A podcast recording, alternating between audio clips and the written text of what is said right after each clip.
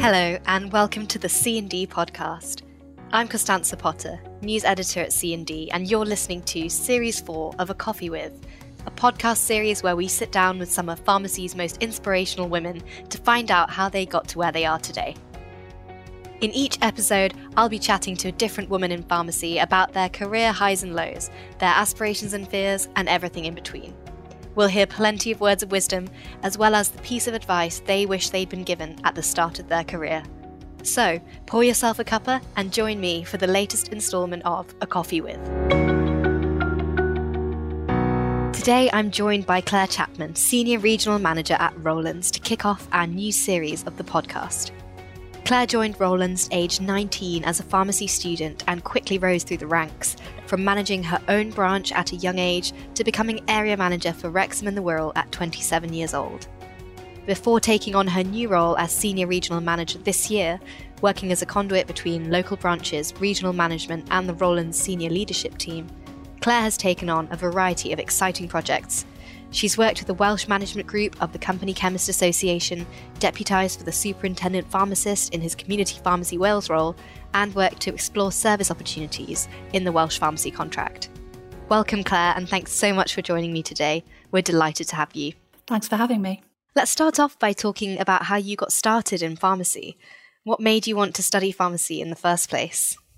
Oh, uh, so I'd studied um, sciences at A level and I was really looking for a career or a degree that would allow me to use that science background, but also allow me to work with people.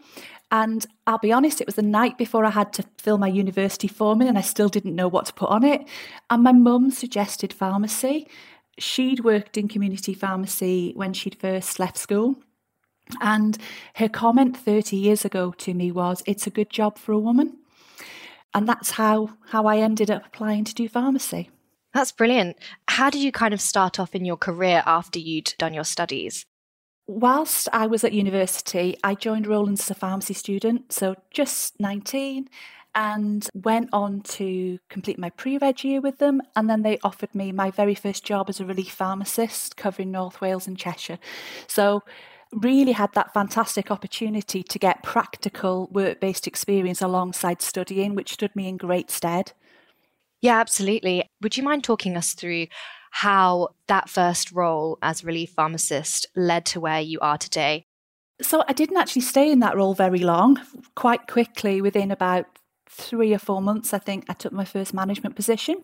I was always looking for new challenges as a newly qualified pharmacist. And I sort of moved from that into my first management role and then quickly moved on to uh, they kept sort of moving me to more challenging, bigger businesses, businesses that needed turning around. And that sort of led me to, by the time I was sort of I am going to say middle, mid to late 20s into moving into my first field based role. There weren't that many opportunities in community pharmacy when I was newly qualified to use my clinical skills, but actually, what I found was that my strengths were more suited to the leadership than the clinical side of things anyway.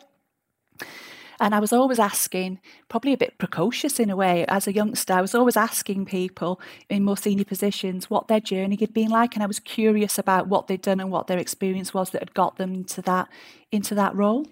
Yeah, and I guess it must be really fun for you almost coming full circle if you were the precocious youngster asking about people's careers and what their journey was like now to be on a podcast like this where I'm sure lots of people will be really keen to hear what your journey was like. And from the sounds of it, this is going to be a really hard question to answer because I'm sure there are many. But I wondered if you could tell us about a few of your career highs. Oh, um, I think one of the biggest things I get a high from is seeing people that have been within my team being recognised for having done a really great job. That's my absolute real standout moments.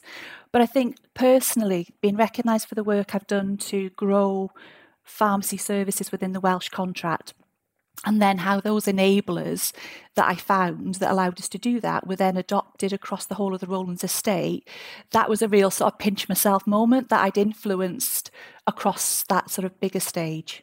That sounds amazing. What kind of services were they? So it was when Wales went down a more service based um, route, it was more about how could we enable the shift from things being very supply based to being service based what would the what would we have to have in place? What would have to be true to allow that to happen to give pharmacists that headspace to be able to do that and not just be tied to the dispensing bench? So it was it was lots of things like upskilling the support team. It was making sure that we had ACPT checking support within the pharmacies, that potentially we had separate we separated the management functions and really allowed pharmacists to have the headspace to be the clinical pharmacist they wanted to be. Yeah, great. And hopefully other countries like England will follow in that that example. And um, that would be brilliant. You talked about always looking for new challenges. And also you mentioned your mum saying that pharmacy is a good job for a woman. Kind of touching on both of those themes. What sort of challenges have you faced as a woman in pharmacy? And I guess how did you overcome them? The biggest challenge I had was when I was looking to return to work following maternity leave. After the birth of my first son, I'd been in a head office role before going on maternity leave. And there really wasn't an option for me to go back to that role that was, although it was office based, there was a lot of travel involved. And there, there was no option to work part time or flexibly or job share at that time. So I actually made the decision to go back to being a proper community pharmacist again. And I was really, really lucky to secure a role three miles away from where I lived. And I did that three days a week whilst my children were young. And at the time, I felt like my career progress had stalled. I'd kind of gone back to where I'd been several years earlier. Looking back, the time I spent while my sons were young when I went back and did that, as services were starting to emerge, things like medicine use reviews and discharge medicine reviews, it gave me the opportunity to go back and understand what some of the challenges were with balancing moving from supply to services and sort of start to upskill my team around me to enable me to do that.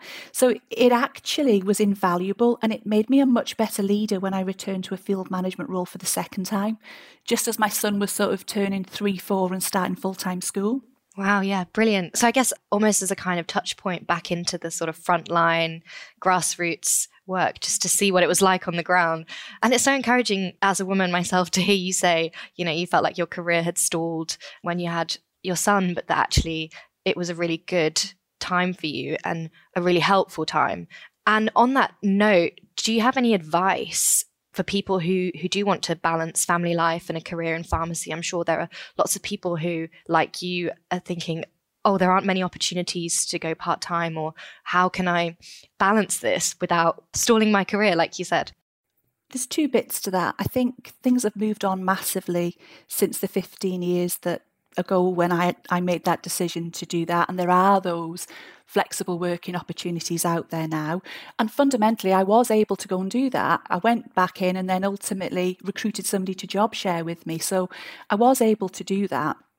I think maintaining a work life balance, like anything in life, it takes effort and a lot of self discipline to sort of set those boundaries for yourself.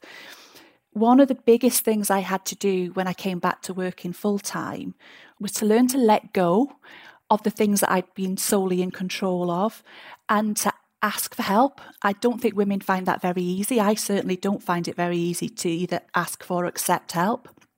And I think it was really important to be incredibly organised and to share responsibility for the running of the family. So I've got a fabulous husband and you know, we really did have to have those honest conversations. And, and I, I, it wasn't easy to start off with. I had to accept maybe letting go and letting him do something that maybe he wouldn't do to the same quality that I would. But I had a great mentor at the time, a lady called Sandra Hutchison, and she advised me that good enough was good enough. And I needed just to accept that some things I had to just let go. So that was really, really important. And I think the biggest thing, and the thing that I still to this day I'm always working on, is not forgetting to look after yourself. Sometimes when you're balancing work and you're balancing family, you forget to look after yourself and do that self care.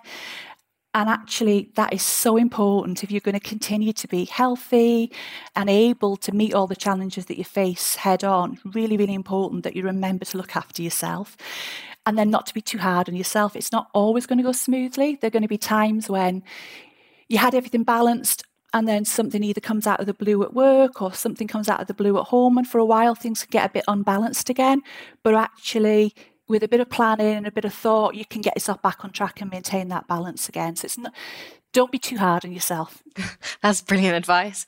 I think whatever sector you're in, we should all follow that advice. It's really helpful.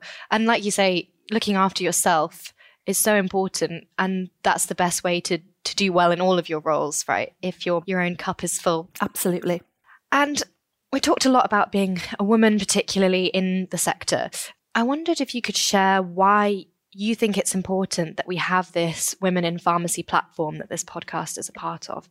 I think it's really, really important that we create a space where women can share that journey that they've been on, their pharmacy journey, the highs and, and the real opportunities, but also the challenges that they've overcome. So that my sort of hope is that if somebody else is in that position that I was in back when my son was young, they're actually the fact that I've talked about it, it is sort of lighting the way ahead for the people that are coming behind me. I really wish I'd had somebody to tell me that, or I could have seen somebody that was doing that. It would have really prevented me having a lot of angst, I would say. It's so important to have people ahead of you lighting the way, as you said. I wanted to ask you about women in pharmacy that you particularly admire and why you look up to them so much. Oh, crikey. There's so many fabulous women in pharmacy at, at all levels. I've learnt so much from. But I think the, the woman I've always said I wanted to be when I grow up is Margaret MacRury, who until recently was the superintendent director at Rowlands Pharmacy. And Margaret had such a massive impact on community pharmacy from a superintendent role and also a wider role with the Company Chemists' Association and the work that she's done in Community Pharmacy Scotland. And I think the thing that I've always looked to Margaret and aspired to be more is no matter what challenges came up, and we've had some challenges. I mean, Margaret led us through the recent COVID challenges. She was always cool, calm, and under control. And I'm sure underneath she was paddling like mad, but the feeling that she just had it was, was just so inspirational. And then on a personal level, Margaret's really lifted me up during my career. She's believed in me in times when I've been struggling to believe in myself. And that support gave me the confidence to overcome those challenges and then to embrace new opportunities and, and move past those obstacles. So, yeah, Margaret's um, had a massive impact on me. She sounds like a really great leader. She is. That sort of encouragement and and that sense of being in control in a way that gives confidence to those below. That that sounds yeah, really great. And if you could give yourself a piece of advice at the very start of your career in pharmacy, what piece of advice would that be? What do you wish you'd been told when you first started out? I think that I could achieve anything that I set my mind to. But when I look back, I think late 20s Claire kind of believed that anyway. I didn't have some of the responsibilities that I've maybe had as I've become older and moved through my life. So I think it's not only at the start of your career that you need those words of wisdom or you need to just remind yourself that you can do anything. I think as you maybe start to balance having a family with work or as you get to sort of middle age and there's uh, other challenges that come at that time in life as well, it's really, really important that we talk about these things and how we've overcome them and we support each other as women. And also at times just remind ourselves that we're doing a great job because uh, it can be challenging at times. That's great advice. I think maybe I should change my question. You're so right that we need to keep remembering these things as we go. And maybe sometimes we get lots of advice when we first start out, and we need to keep hearing it as we go along, keep us confident and grounded. And that's really helpful. What do you think needs to happen to make pharmacy a better or more rewarding or equitable career for women? Still, you talked about things improving a bit in the last few years since you first started out. But what what sort of still needs improvements as we kind of go forward as a sector? So I think, as I say, in recent years, I have seen a much more open approach to sort of flexible working opportunities. People having the opportunity to stay in that more senior position and work flexibly, and, and that's fantastic. as I say, I benefited from having a fantastic mentor at that key point in my life where I was sort of balancing family and uh, returning to uh, full time work. And I think as women working in pharmacy, we need to be brave and seek out those opportunities to be mentored and accept that help and advice and support, but equally look for opportunities to mentor and support others. Because if we don't share that learning and if we don't support other people, then then that's a real missed opportunity. It would be almost like climbing up the ladder and pulling up behind you, wouldn't it? Absolutely. And that's not what it's about. There's so many fabulous women out there that maybe with just that little bit of support or advice at the right time would make a massive difference to them. Mm, definitely. And I'm sure there are loads of young female pharmacists looking up to people like you, thinking, wow, I want to be like Claire Chapman when I grow up, like you were saying about your own mentor. And that's just brilliant. As I'm sure you're aware, we're, we're launching this podcast for International Women's Day, and we're delighted to be launching it with you as our first guest. And this year's theme for International Women's Day is about embracing equity. So I wanted to ask you, what role do you think pharmacy can play in helping to achieve gender equity? So pharmacy as a profession is is very female dominated. The latest GPHC registration figures show 62% of pharmacists and 86% of pharmacy techs are female. So, if ever there was a profession that has a sufficiently big talent pool of fabulous women to progress into more senior roles, then it's got to be pharmacy. We really should be at the very front of leading that that equity piece. Yeah, amen. yeah, and just finally to close off what's been a really brilliant chat, what would you say you're most excited about for the future for women in pharmacy? Oh, I'm, massively excited for the future of community pharmacy as a whole, for, for everybody. I think the opportunities for clinical development that just weren't there when I qualified. My inner pharmacist is really, really excited about that.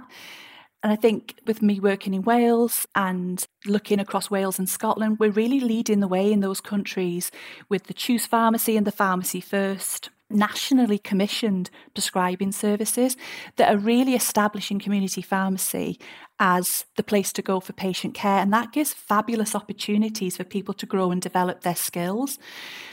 And I think we're there also looking at looking across the border now. So to see what innovation will come out of the work in England to establish the Pathfinder sites for independent prescribing. So the changes in community pharmacy will just provide so many more opportunities for women to develop either through their career or obviously it's going to be a very different career to enter into come 2026 when we've got pharmacists who are coming into the profession as prescribers. It's re- really exciting times ahead it feels like a really exciting time, like we're on the cusp of something, mm. something brilliant. Well, great. Thank you so much. That's been really helpful, really brilliant. Thank you very much for having me. Oh, you're very welcome. That brings us to the end of the first episode of Series 4 of C&D's A Coffee With podcast. Thank you so much to Claire Chapman for talking to us about her role as Senior Regional Manager at Rowlands and for sharing so much wisdom that women working in pharmacy should remember not only at the start of their careers, but right throughout their journey. Next time, join me as I chat to Aya Abbas, President of the National Association of Women Pharmacists. For more news and updates on C&D's Women in Pharmacy group, please check out the C&D community via our website, chemistanddruggist.co.uk. Thank you for listening.